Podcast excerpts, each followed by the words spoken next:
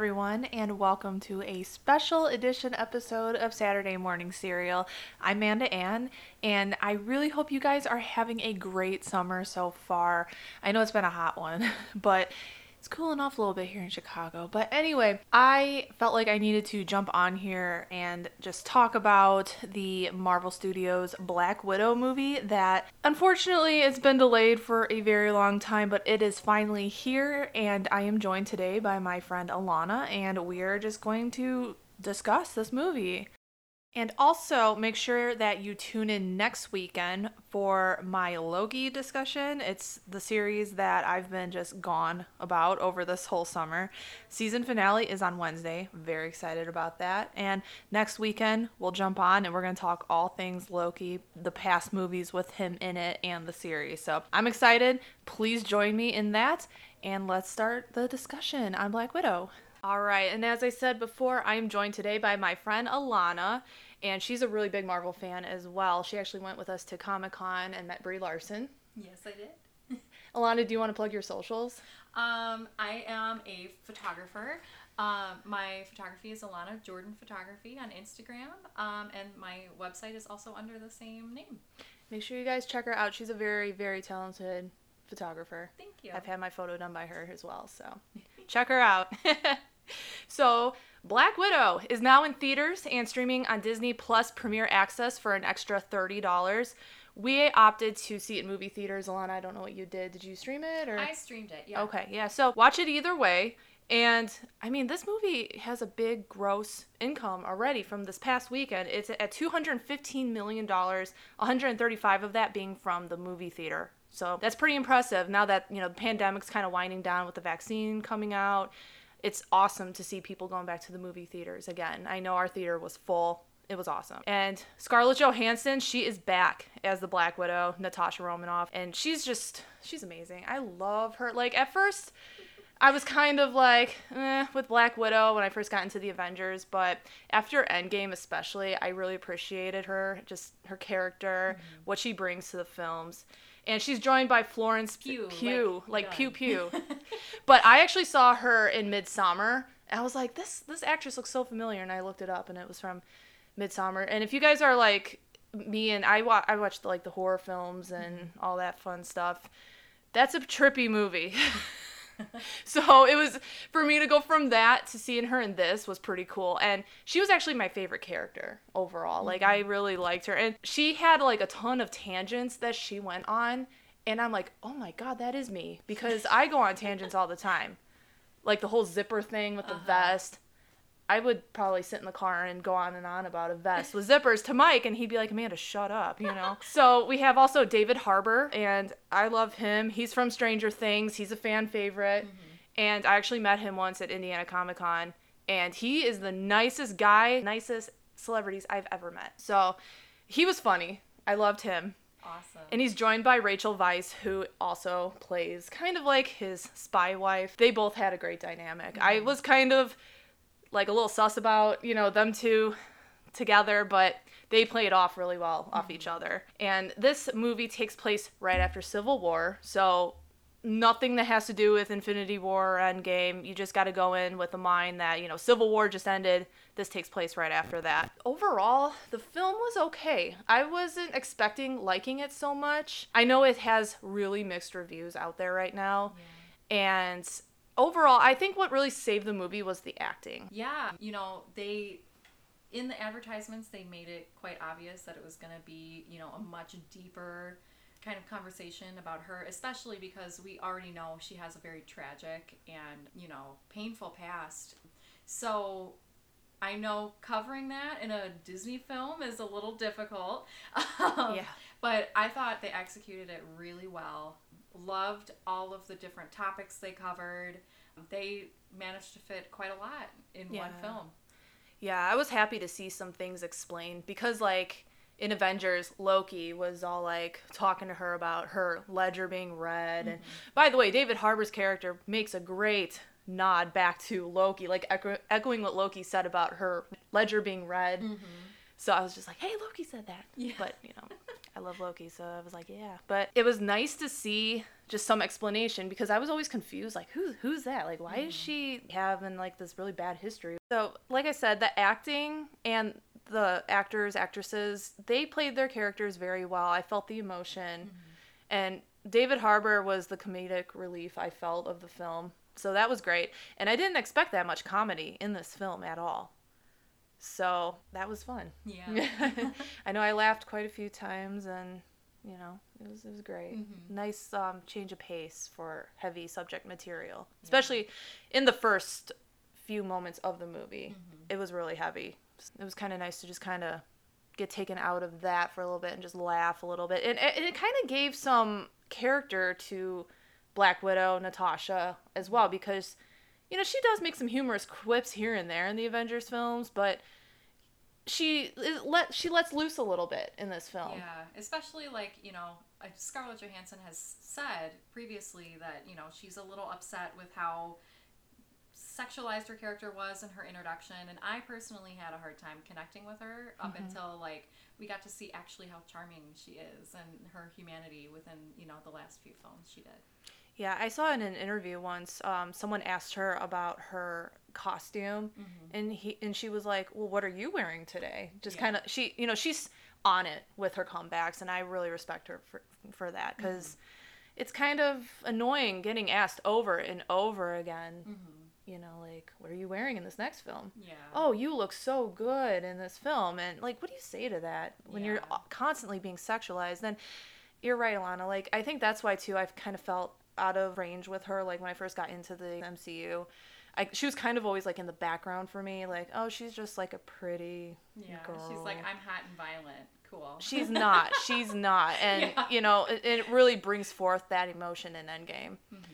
And it was great seeing her in like a family setting as well with her sister and then her adoptive parents that we learn come to learn. So it was nice seeing her and that you know everyone in endgame was like oh she doesn't have family she doesn't have anyone who cares for her or anything like that she has a sister and she cared and that kind of ripped me up a little bit Yeah, and to see her like actually develop an incredibly strong relationship emotionally with another person Mm-hmm. too. Yeah. But we're going to change pace here. We're going to talk about the blocking and the fighting sequences in this film, which for me didn't do anything. It was not, it didn't like organically flow at all with the film. And I know like Black Widow, she is known for her fighting style and you know, I knew going into this there was going to be a lot of karate chop movements and Yeah. ninja skills and all that, but Uh-huh. it was uh you can tell it wasn't I think personally, me, especially um, like when we see the one widow with her broken leg and um, Alexi breaks the one guy's wrist in prison, I'm squeamish. So that kind of, um, you know, was a little shocking. But yeah, I think it, there there are times it was overkill, but I also think they were overcompensating because people were going to assume because the movie is female and spearheaded by females that maybe the violence was going to be lacking and they might lose the male audience. So That's true. That's true. Yeah. I felt like yeah, like the broken limbs and stuff Yeah. too. I'm like, what is this? yeah, Because you don't really see a lot of that. And another thing I had with this movie was it was just CGI overkill. And I mean, one thing I did appreciate was the fact that all the action took place in midair, like in the sky. And all these characters, they don't have any flying capabilities. Mm-hmm. So it was interesting to see how they were able to like choreograph and just capture all those moments of action as everyone's falling out of the sky. Mm-hmm. But she jumps on like building pieces and you just kind it, i lost a little bit of like what she was doing who she's fighting where's this person going mm-hmm. I don't know if you felt like that yeah. Um, like especially the moment where um, Yelena is falling. Actually, there is like a hole in a piece of the the ship that is falling, and she falls directly through the hole. I'm like, oh my gosh, how how are people not like just banging their heads Yeah. on all this stuff that's falling or yeah and like you know the parents taking off in the ship that just like continually fell and yeah it was it was a lot yeah because then you're just like what's happening because you have so many characters doing something else mm-hmm. and you're supposed to try to follow and it was just really hard to follow Yeah. during that part. So the bad guy, which I'm quoting in quotes here, is the Taskmaster, and it's not a guy. They changed it to a girl, and it's Dreykov's daughter. Mm-hmm. And the overall theme I felt in this film is basically she haunts Natasha mm-hmm. because Natasha killed her. Well, Natasha went through her whole life thinking that she killed this little girl, but in reality, no. So Natasha eventually like comes to terms with like just apologizing. Mm-hmm. And I felt like that was kind of like the villain in this whole series was just Natasha feeling that like ghost of her past in a way. Yeah, I don't know. I I understand that Antonia, who is revealed to be Taskmaster, um, I understand that her character moves the plot in a sense of giving Natasha closure because this is something that has haunted her her entire life, and um, I don't know. I just they they really they kind of gave her the Boba Fett treatment where they hyped up this really cool character that apparently has awesome abilities and in the film it's because she has a chip in the back of her head and a suit that analyzes instead of her like possibly going through the widow training with the other widows and gaining this amazing ability but yeah I, I personally think Dreykov could have been a more I, I don't know like more involved Yeah. before you know because i was watching i was streaming and i paused halfway through and saw there were like half an hour left of the movie and i was like they haven't even gotten to the red room yet we haven't mm-hmm. met dreykov in like what would be civil war present day Yeah. yeah. I agree with that. Cause even like on our popcorn tin, she's on there. Mm-hmm. And I was like, oh, this is the villain. And it's really not the villain. She's just Yeah. in the background. Like he used Dreykov uses her her to like kind of hunt like what was that? Like red powdery type oh of the, like the antidote the Yeah, yeah. So she was kind of like his hunter for that mm-hmm. because it ended up in Natasha's person. So mm-hmm.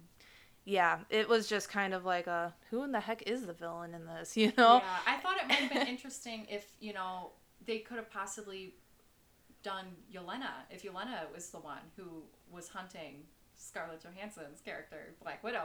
Yeah. But I also thought, well, that would kind of be too parallel to Bucky being under mind control and then having Mm-hmm. to fight someone he truly cares about. That's what I actually kind of have um, in my notes here is the it, it kind of felt like Winter Soldier in a way because he was just kind of brainwashed because in the end you find out all the widows are under Dreykov's control and including his daughters. So eventually they all snap out of it and they're just they accept her into like their I call it like the sisterhood. Yeah. so it was it was interesting and overall and it, there was actually some really good nods back to the avengers like captain america i thought for sure steve rogers was going to make an appearance somewhere Yeah. or even like clint i thought he was going to come out of nowhere just a little cameo and i really laughed at um there was like a line about the god of thunder or the god of space not needing to take an ibuprofen after Yeah. battle i laugh so hard at that because i love thor and I, I could just picture that Yeah. Well, even today, I looked at the. I went to go look at the cast, Mm-hmm. and um, Robert Downey Jr. is listed in the cast on Google, Oh, even though he never showed up, and everyone was like, "That's gonna be his last appearance as Tony Stark. I'm gonna be so sad." Yeah. So that was, that was you know, I always like those little Easter eggs and nods, and I really like watching them again and seeing. Like, I look in the background in movies and like these new Disney Plus shows to see if I find any Easter eggs, and it's really fun. Yeah. So yeah, stay for the credits. Mm-hmm. Speaking of villain, yep. stay for the credits, and if you have watched Falcon and Winter Soldier, you'll know. So, and it looks like it's going to tie into the Hawkeye series. So, make sure you guys keep that in mind. So, another outstanding performance was from Rachel Weisz, who plays Melina. She was the adoptive mother of um, Natasha and Yolinda. Yelena. Yelena. I, I, I'm really bad at names. It's okay. So yeah, but um, she was great, and she, you would think she ha- would have like a smaller role, but then it got bigger as the movie progressed, and she was really like, she was kick ass. Yeah, I I found it interesting when they finally um, get to the point where they are we, the audience gets to meet her.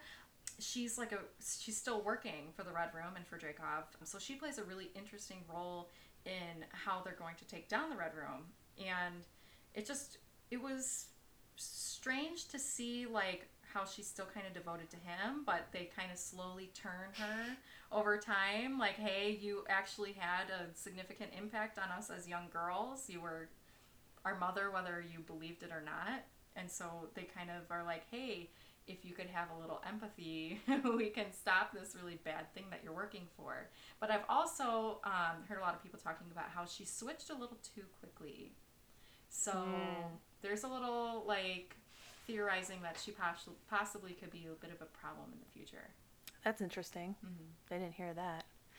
I really did like going back to David Harbour and her like their little yeah. dynamic too, and how he was just like always trying to charm her, yeah, and that was cute. Natasha was like, "This is vulgar. Yeah. Please." They were like, "Please stop." in front of us. like for a moment, it did feel like a family dinner. I loved it. it. Mm-hmm. And I love how Natasha had that, mm-hmm. like had a, like a scrap of that. So yeah, and then you know it's like, in the end too, they remind you she's dead. Mm-hmm. So that was like a harsh reality, like back to reality in yeah. the end. A lot of people talk about how this was so poorly timed and how it, you know, took so long to talk about this story, which is just as important as the other Avengers. Oh yeah. Um, but it really is a nice send off it was it was nice to be able to really fall in love with her mm-hmm. after we know what already happened instead yeah. of loving her and then immediately finding out oh my god she's dead now i felt like i became a, like a bigger fan of hers than i was i know and then it was like oh oh wait a minute she's dead like yeah. oh now what am i gonna do but now you know i think they kind of learned from the past you mm-hmm. know decade of handling this character and I think they knew to let Florence Pugh give Yelena a lot of personality. Yeah. So she can kind of not necessarily take up her mantle, but become her own version mm-hmm. of the Black Widow, and you know carry on in the MCU as like a really beloved person who experienced a very similar path as Natasha. I'm really excited to see what's in store for her. Mm-hmm. Really, truly she was like I said, she was my favorite out of everyone. So it'll be great. We love you, Flo. so with that, we're gonna end it right there. Make sure you guys go check it out in theaters, Disney Plus for thirty dollars. Next week, I'm going to be talking about all things Loki. You don't want to miss that. And I hope you guys have a good week and make sure you tune in for episode six of that on Wednesday. All right, bye.